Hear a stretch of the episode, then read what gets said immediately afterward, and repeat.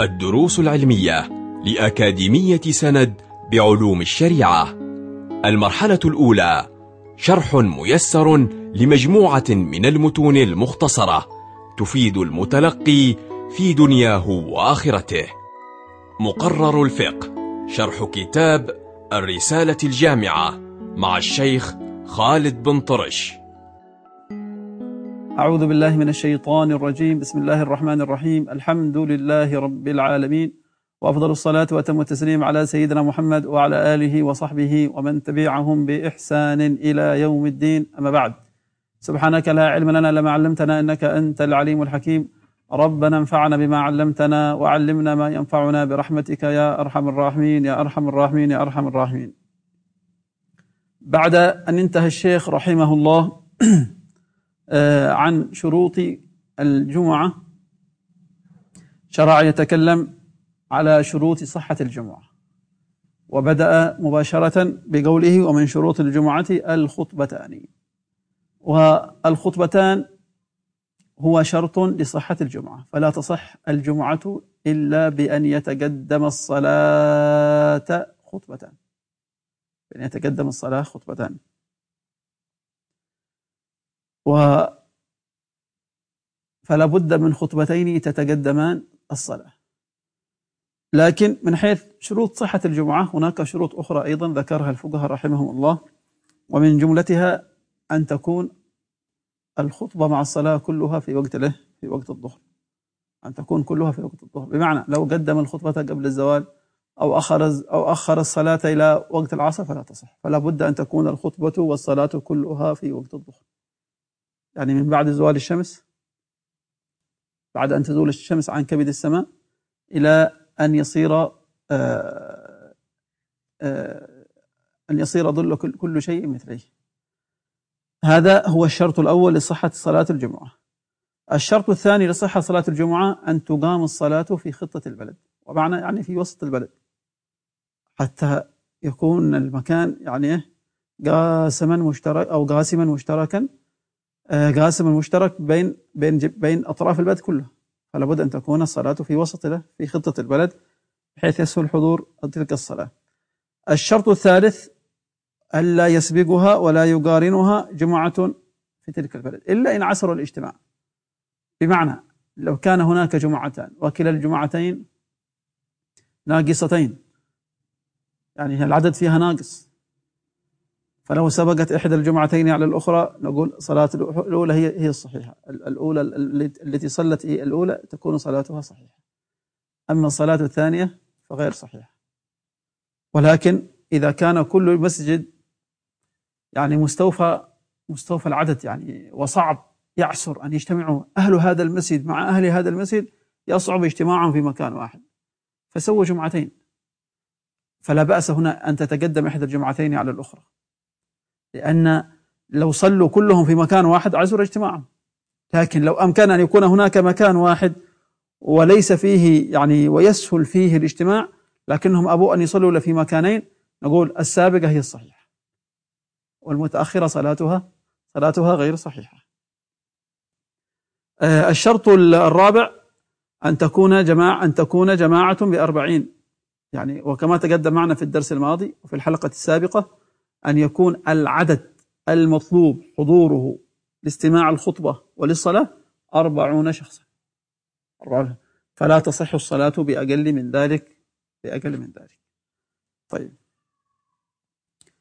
آه والأربعون كما تقدم معنا في أن يكونوا كلهم مستوطنون. فلو كان عشرون مستوطن وعشرون مقيم صلاة الجمعة غير صحيحة هنا. وإذا لم تصح الجمعة في صورة من الصور يجب عليهم أن يصلوا بدل الجمعة بدل الجمعة ظهرا. الشرط الخامس وهو الذي ذكره الشيخ في هذا الكتاب وهو قالوا من شروط الجمعة الخطبتان بمعنى شرط من شروط صحة الجمعة أن يتقدمها خطبتان ثم بعد ذلك شرع الشيخ رحمه الله يتكلم عن أركان هذه الخطبتين لأن الخطبتان تقوم تقومان بمقام ركعتين فلا بد فيهما من شروط اشترطها الفقهاء رحمهم الله تعالى. وهاتان الخطبتان إنما شرعتا اتباعا واقتداء بالنبي صلى الله عليه وسلم المشرع الأعظم عليه الصلاة والسلام. قال الشيخ وأركانها حمد الله تعالى. يعني يجب على الخطيب إذا أراد أن يخطب خطبة الجمعة أن يبدأ تلك الخطبة بالحمد لله بالحمد. الخطبة الأولى وكذا الخطبة الثانية. فلا يصح أن يبدأها بغير حمد الله تعالى لأن الحمد هنا الشارع جعل آه، مبدأ الخطبة خطبة الجمعة هي الحمد لله سبحانه وتعالى. ولا ولا يتعين لفظ معين.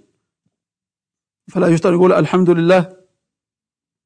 فلا فل ولكن لا بأس أن يأتي بلفظ الحمد أو مشتقة أو مشتق منه كأن يقول أنا حامد لله تعالى أو أحمد الله تعالى أو الحمد لله وغير ذلك. وكانت خطبة النبي صلى الله عليه وسلم يوم الجمعة يحمد الله تعالى يحمد الله تعالى فيها ويثني عليه. ويثني عليه. إذا فلا بد في هذه الخطبة على وجه خطبة الجمعة أن يبتدئها بحمد الله تعالى. آه، قال الشيخ رحمه الله والصلاة على النبي صلى الله عليه وسلم. إذا هذا هو الشرط الثاني من شروط الجمعة أو من شروط صحة الجمعة. أن أو من شروط الخطبتين أن يصلي الخطيب على النبي صلى الله عليه وسلم في الخطبتين معا في الخطبة الأولى في الخطبة الثانية. والصلاة على النبي صلى الله عليه وسلم لا يتعين لفظ بخصوصه بخصوصه. ولكن أي صيغة تدل على الصلاة على النبي صلى الله عليه وسلم تكون كافية في صحة الخطبة. اللهم صل على محمد الله صل اللهم على محمد أو صلى الله أو, أو آه نصلي على أو صلي على أبي القاسم. المهم أن يؤدي صلاة للنبي صلى الله عليه وسلم في الخطبة الأولى وكذا في الخطبة الثانية. قال الشيخ رحمه الله والوصية بالتقوى. والمعنى الوصية بالتقوى يعني أن يحث الناس على التزام وامتثال أوامره سبحانه وتعالى وأن يخوفهم ويزجرهم عن معاصيه سبحانه وتعالى. ولذلك الفقهاء لا يتعين لفظ يعني لا يشترط أن يقول الخطيب أوصيكم ونفسي بتقوى الله. لا لا يشترط ذلك. بل كل لفظ يدل يعني لو أتى بلفظ يدل على الترغيب والالتزام بطاعة الله والتنفير من معاصيه سبحانه وتعالى قالوا فهذا اللفظ كاف في أداء هذا الشرط آه، أداء هذا الشرط. ولذلك لو قال مثلا أوصيكم بتقوى الله أو أطيعوا الله أو خافوا عقاب الله فهذا كله كاف في صحة الخطبة. قال الشيخ رحمه الله آه وقراءة آية من القرآن مفهمة. هذا شرط. ولكن هذا الشرط لا يتعين في الخطبتين ولكن يتعين في إحداهما. والأفضل أن يكون في الخطبة الأولى كما قال الفقهاء رحمهم الله تعالى. إذا الشرط هنا أن يقرأ آية أو شطر آية. تمام؟ لا أن يقرأ آية. أما لو قرأ شطر آية لا يصح.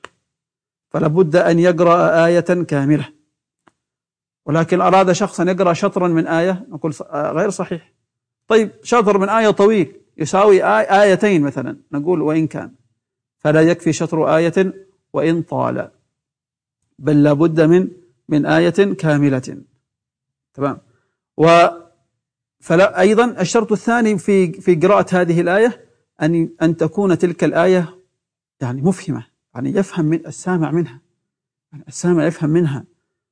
أما لو قرأ مثلا كقول الله سبحانه وتعالى آه، قال الله تعالى ثم نظر ماذا سيفهم السامع من هذا؟ هي طبعا هذه آية طبعا هي كلمتين يعني يعني آية مركبة من كلمتين. لكن ماذا عسى أن يفهم السامع من هذه من هذه الآية؟ فلا بد إذن أن تكون آية كاملة ولا بد أيضا أن تكون تلك الآية مفهمة. ومعنى يفهم منها السامع معنى منه معنى منهجي عملي في حياته بحيث يكون يعني يتعظ به أو يأخذ منه يأخذ منه العبرة.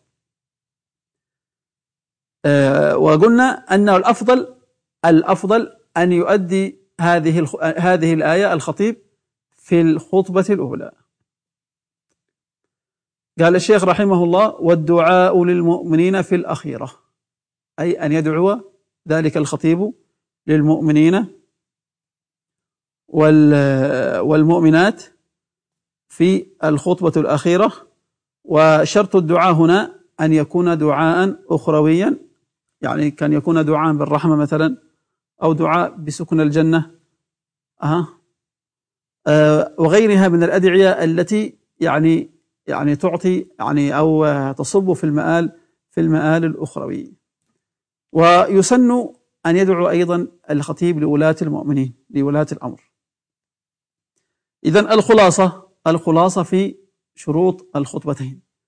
هناك أربعة أركان في الخطبة الأولى يؤديها الخطيب وهناك أربعة أركان في الخطبة الثانية. هناك ثلاثة أركان مشتركة وهي الحمد لله والصلاة على النبي صلى الله عليه وسلم والوصية بالتقوى. هذه ثلاثة أركان مشتركة بمعنى أن الخطيب يؤديها في الخطبة الأولى ويؤديها في الخطبة الثانية.